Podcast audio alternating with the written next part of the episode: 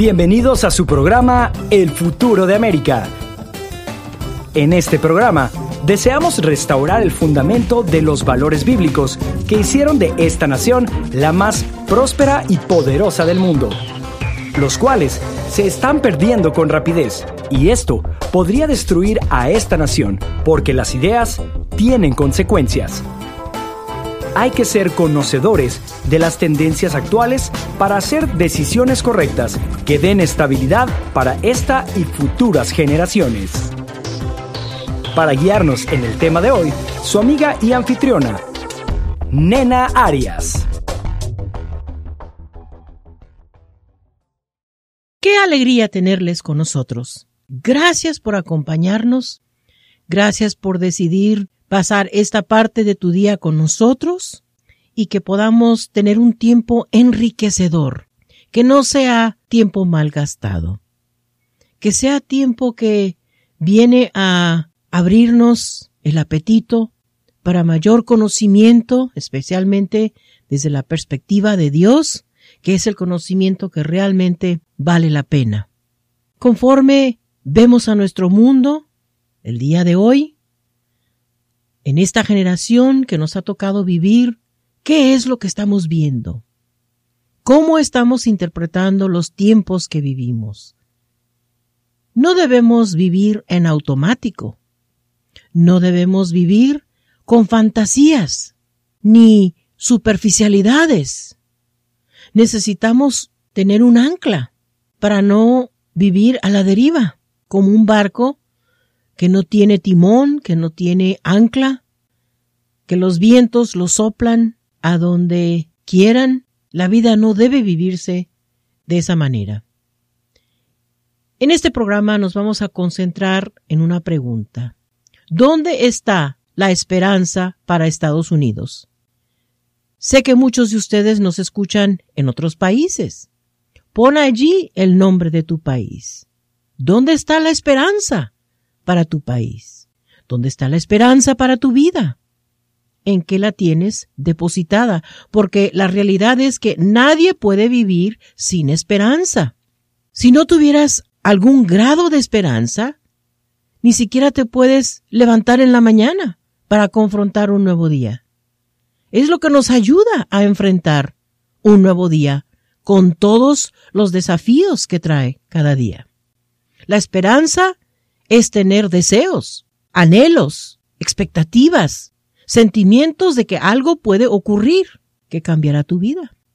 Es anticipación de que un buen descanso en la vida está a la vuelta de la esquina. Tener esperanza también es tener aspiraciones, metas, objetivos, ambición y optimismo. Pero sobre todo, la esperanza más que ninguna otra cosa es fe y confianza. Pero no en cualquier cosa. Tu fe y tu confianza deben estar depositadas en algo sólido, algo que tú puedas confiar en ello, que no es movible, que no es variante, que no te va a dejar caer inesperadamente. Conforme todo lo que estamos viendo, ¿cómo le va a Estados Unidos en el Departamento de la Esperanza en estos días. De nuevo, bienvenidos al programa mientras analizamos esta pregunta. Y tú aplica tu nombre en esta pregunta. ¿Dónde está la esperanza para Estados Unidos? ¿Dónde está la esperanza para ti y para tu país? Soy Nena Arias y para mí es un gran placer de nuevo darles la bienvenida. Todos pasamos por momentos en los que tenemos que luchar mucho para no perder la esperanza.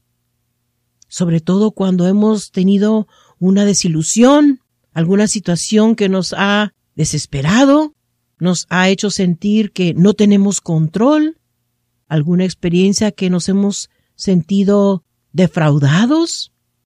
Todos tenemos esas experiencias. Nadie está exento de vivir esos momentos.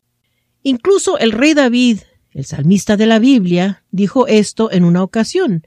En el Salmos 42, versículo 11, dice, ¿Por qué te abates, oh alma mía? ¿Y por qué te turbas dentro de mí? Espera a Dios, porque aún le he de alabar. Él es la salvación de mi ser y mi Dios. Termino de citar. Fíjate bien en estas palabras. Se me hace muy interesante que en este salmo David está literalmente hablándole a su alma como si fuera otra persona y exhortándola a tener esperanza y confianza en Dios. Y no únicamente eso, sino que también que lo alabe y se acuerde quién es Dios. Y se vale animarnos nosotros mismos. Hablarle a esas actitudes y pensamientos negativos que a veces tenemos, de decir, ¿sabes qué? No, no te voy a hacer caso. Tú no me vas a guiar con esa negatividad. Mi fe está depositada en Dios y a Él lo voy a alabar, a Él lo voy a obedecer, a Él lo voy a seguir. Le está hablando a su alma para que se anime. Ahora recuerda que el alma está muy unida a la mente. Y lo más fuerte y lo más profundo es tu espíritu. Entonces tu espíritu en ocasiones tiene que hablarle fuerte a tu alma para que se alinee. Y esto es lo que yo veo en este salmo. David está diciendo, no tienes por qué estar abatida, alma mía. No tienes por qué turbarte dentro de mí. Te ordeno que esperes en Dios, porque yo aún he de alabarlo. En el Salmos 31, versículo 24, también dice lo siguiente, dice, esfuércense todos ustedes los que esperan en el Señor y tome aliento su corazón. Termino de citar. Hace un momento hablaba de una ancla. Esperando en Dios, confiando en Dios, es el ancla más segura que podemos tener en toda la vida. Y me llama la atención también que la primera palabra en este versículo dice, esfuércense. Todos ustedes, los que esperan en el Señor, esfuércense, hagan algo para animarse. No se queden pasivos. No dejen que los pensamientos negativos, no dejen que el temor los intimide. Esfuércense por sacudirse todo eso y tome aliento su corazón.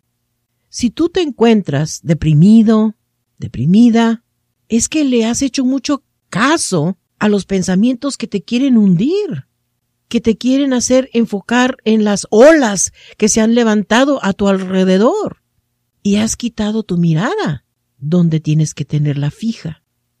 Me viene a la mente el ejemplo de Pedro, cuando Jesús venía caminando sobre el agua y Pedro le dice, Señor, quiero venir a ti. Y Jesús le dice, vente. Y Pedro sale de la barca y empieza a caminar sobre el agua. Y fue tanta la impresión que en un momento dado quitó la mirada de Jesús y empezó a ver las olas, el viento, la tempestad, y se empezó a hundir. El profeta Isaías también ofrece esperanza en el versículo este que voy a leer, que es muy conocido. En Isaías capítulo 40, versículo 31 dice, Pero los que esperan en el Señor renovarán sus fuerzas, levantarán las alas como águilas, correrán y no se cansarán, caminarán y no se fatigarán. Termino de citar. Me gusta muchísimo este ejemplo que da de el águila, porque las características de las águilas son muy tremendas en el aspecto de que vuelan muy, muy alto. Entonces tienen una perspectiva de todo lo que está abajo de manera muy amplia.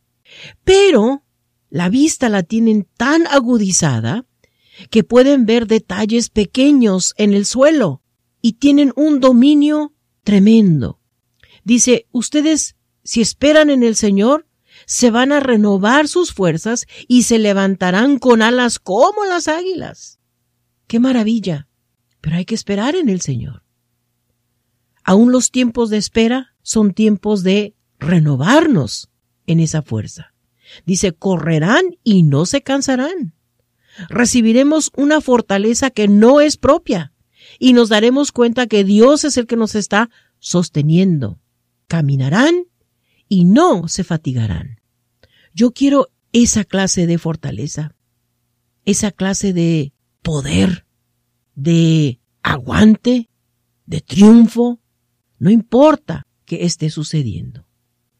Y luego tenemos al apóstol Pablo, que alentó a los cristianos en Roma con estas palabras que encontramos en Romanos capítulo 15, versículo 13.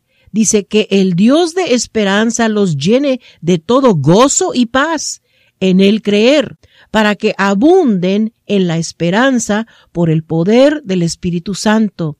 Termino de citar. Qué palabras fuertes y alentadoras. Llénense de gozo y paz. Y sabes que en ese momento los cristianos romanos sufrían una gran persecución en Roma. Era difícil tener gozo y paz en lo natural. Tenían que enfocarse en Dios, si no, iban a perder la batalla de su fe. Ellos en ese momento necesitaban estímulo en gran medida. Y Pablo les está diciendo, en el Señor tengan la esperanza para que se llenen de gozo y de paz. Los cristianos estaban siendo esclavizados, encarcelados, torturados e incluso asesinados por el placer de los romanos que se habían vuelto tan perversos, tan pervertidos, que les encantaba ver a las personas asesinadas para su entretenimiento. Los cristianos eran descuartizados en vida por leones hambrientos. Y ese era el entretenimiento de los romanos. Entonces imagínate cómo tenían que enfocarse en Dios para poder enfrentar esas cosas. Y Pablo les dice, en el Señor tengan esperanza, para que se llenen de paz y de gozo, para que abunden en la esperanza por el poder del Espíritu Santo. ¿Cuál es la esperanza más fuerte, más poderosa, más alta que tenemos en Dios? Es que cualquier cosa que nos suceda en este mundo, así nos cueste la vida, no perdemos, ganamos, porque pasamos a la eternidad a estar en el regazo de nuestro Dios. ¿Cómo no vamos a tener esperanza? así estemos enfrentando la misma muerte, hostilidad, violencia, lo que se nos presente. Y vemos que para los cristianos romanos estas palabras eran de gran ánimo. La pregunta es entonces, ¿cómo ve la generación actual en Estados Unidos a la nación en su conjunto? ¿Cómo la está viendo? ¿Hay esperanza en el país? o está desesperándose? ¿Estamos mejorando al país o empeorándolo? Sus estrellas y rayas en la bandera se están volviendo más brillantes o se están desvaneciendo. ¿Por qué traigo ese ejemplo? Porque últimamente hasta la bandera es ofensiva para muchas personas, la bandera de este país. Y no estoy hablando de personas en el extranjero, Estoy hablando de personas aquí en este país que se niegan a saludar a la bandera. Les es ofensiva. Qué triste. Y no porque la bandera en sí tenga ningún poder, es lo que representa. Se avergüenzan de su país, lo desprecian en gran manera. Gracias a la adoctrinación que han recibido en las escuelas, que este país se desarrolló a base de tomando pura ventaja de gente más débil, etcétera, etcétera, etcétera. ¿Cómo están viendo este país? ¿Cómo lo estás viendo tú si vives aquí? ¿Te sientes abatido o abatida? ¿Eres optimista sobre nuestro futuro como nación? ¿Qué será de este país en 10, 20, 30 o 40 años? ¿Cómo nos vamos a ver como nación? Lo que estemos haciendo el día de hoy es cómo se va a ver el país. Si hay pasividad, si hay apatía, si hay quejas, murmuraciones, si solamente están viendo lo negativo, echándole la culpa a medio mundo, echándole la culpa al presidente, a los políticos. ¿Qué va a ser de este país? Hay que aceptar la responsabilidad personal. Una generación de humanos es como un campo que se cultiva. ¿Qué tipo de cosecha producirá? Depende del cultivo cuidadoso que haya recibido ese suelo. ¿Cómo se ha cuidado el suelo? ¿Acaso se ha fertilizado y se ha fortalecido antes de plantar? ¿Qué tipo de semillas hemos plantado? ¿Ha recibido el riego adecuado?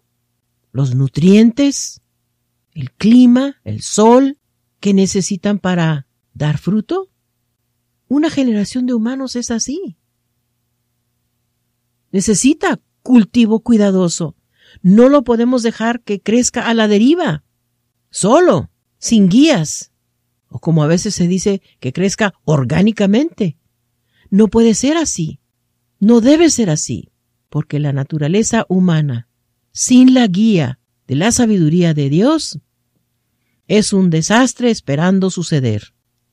La respuesta a todas estas preguntas nos dará una idea más clara para que podamos responder entonces sí a esta pregunta. ¿Dónde está la esperanza para Estados Unidos? ¿En qué estamos confiando para salir adelante? ¿Estamos cultivando cuidadosamente o nos hemos descuidado? Es obvio que en tiempos pasados ha habido bastante descuido, si no, no estaríamos en este lío. Cada generación tiene la responsabilidad de transmitir la antorcha de la verdad a la próxima generación y ellos a la siguiente y así sucesivamente. Nos debemos unos a otros. Nosotros tenemos muchos privilegios, beneficios que otras generaciones nos heredaron, nos legaron. ¿Y ahora qué estamos haciendo nosotros para las generaciones que vienen atrás de nosotros? ¿Les estamos dando esperanza para un futuro próspero, fuerte? ¿O les estamos robando esa esperanza y desanimándolos? Cada generación, repito, tiene la responsabilidad de poner ese fundamento de verdad para la próxima generación.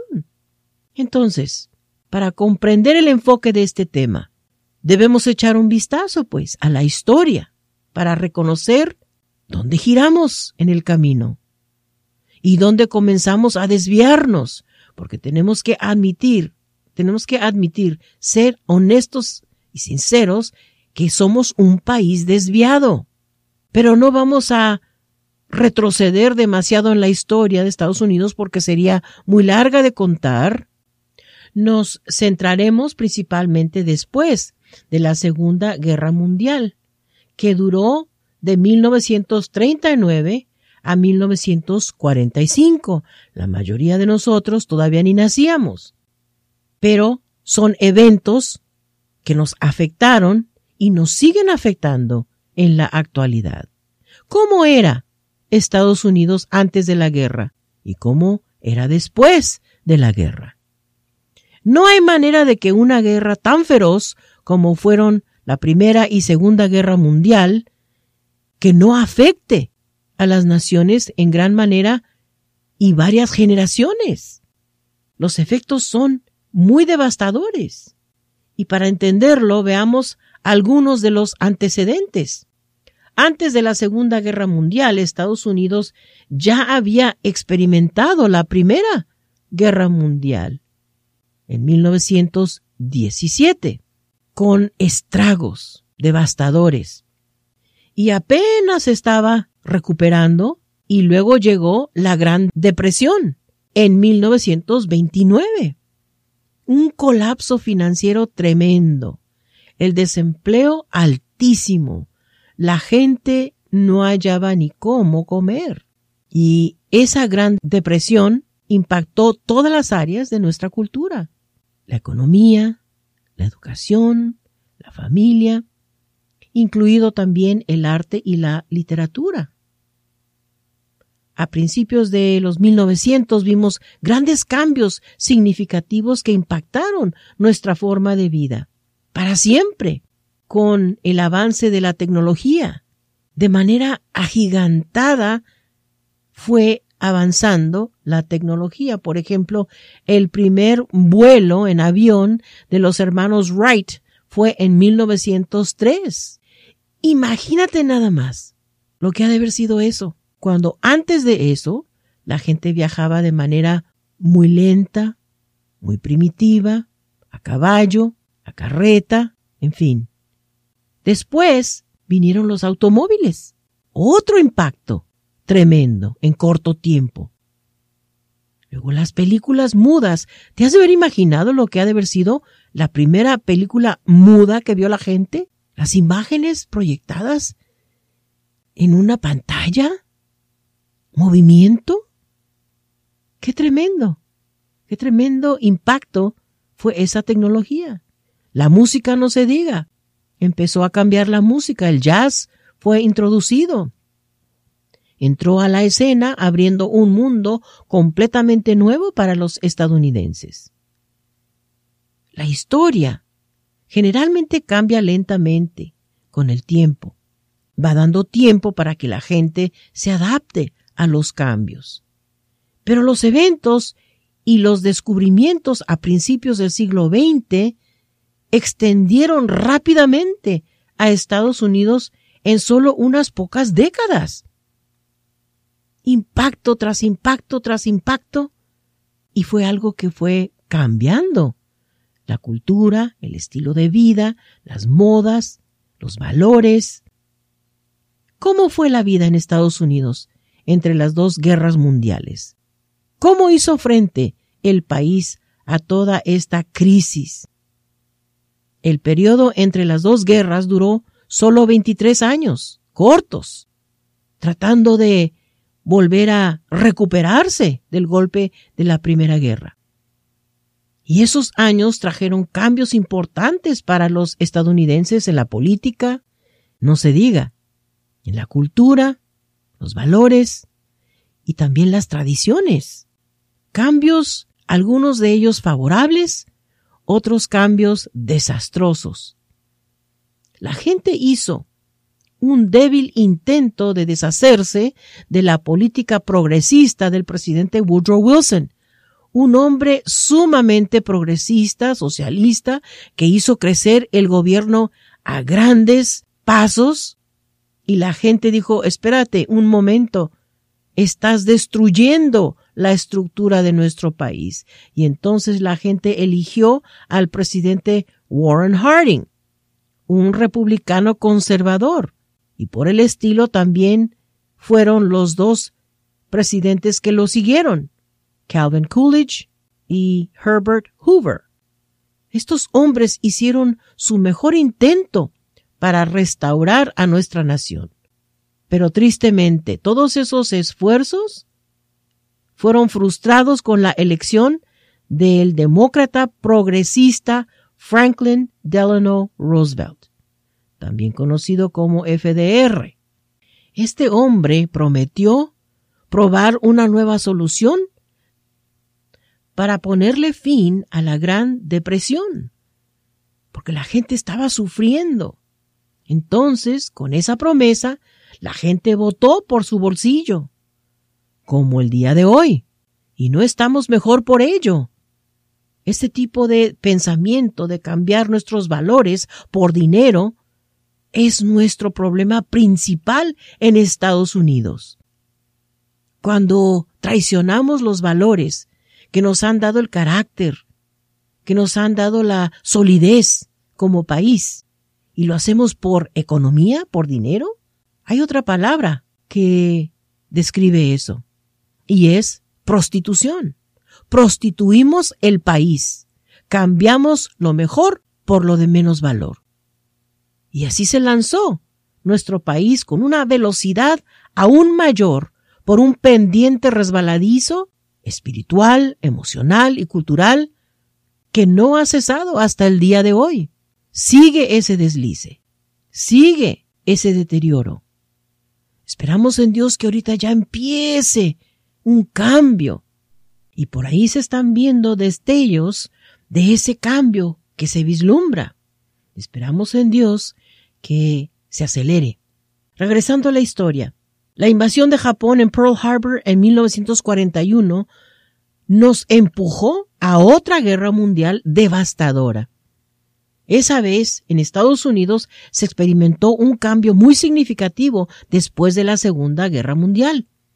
Comenzó con algo muy importante, atacando la estructura familiar, que hasta ese entonces había sido la columna vertebral que mantenía a la sociedad en cohesión se empezó a desmoronar.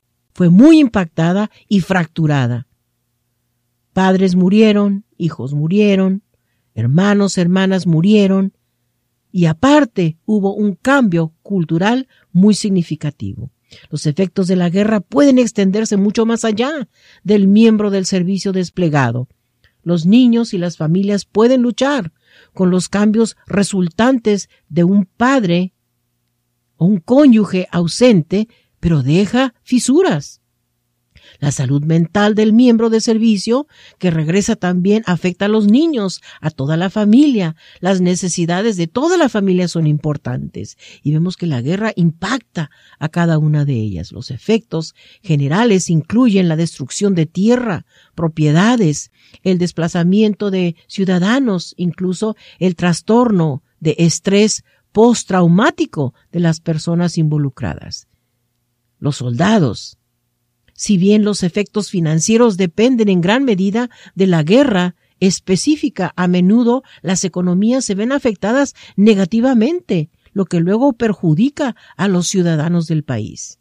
Y vemos que la familia estadounidense en la Segunda Guerra Mundial vino a experimentar devastación, depresión, privaciones y muerte. Las familias en el hogar se vieron profundamente afectadas. Tras el ataque de Pearl Harbor en 1941 se produjo un cambio político, un cambio psicológico y un cambio económico inmediato.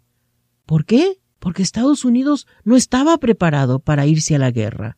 Fue un ataque sorpresa y tuvo que tratar de salir adelante lo mejor que podía, pero no estaban preparados para la guerra. El gobierno se había vuelto más grande e importante en cosas que no tenía que haber estado expandiendo su poder, metiéndose en los asuntos privados, personales, económicos de la gente, y no estaba poniendo atención.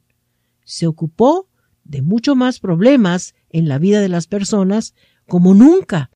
Se creció y se creció y se creció el gobierno, que hasta la fecha no deja de crecer.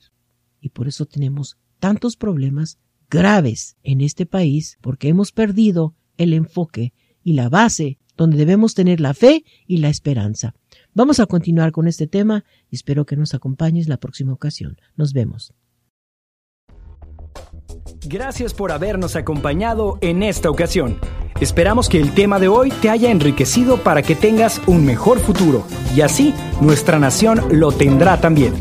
Este programa es posible gracias a la generosidad de las aportaciones económicas. Toda aportación económica es deducible de impuestos. Puedes hacer donaciones por vía segura a través de nuestra página web www.legadocultural.org. Nos gustaría escuchar tus preguntas o comentarios.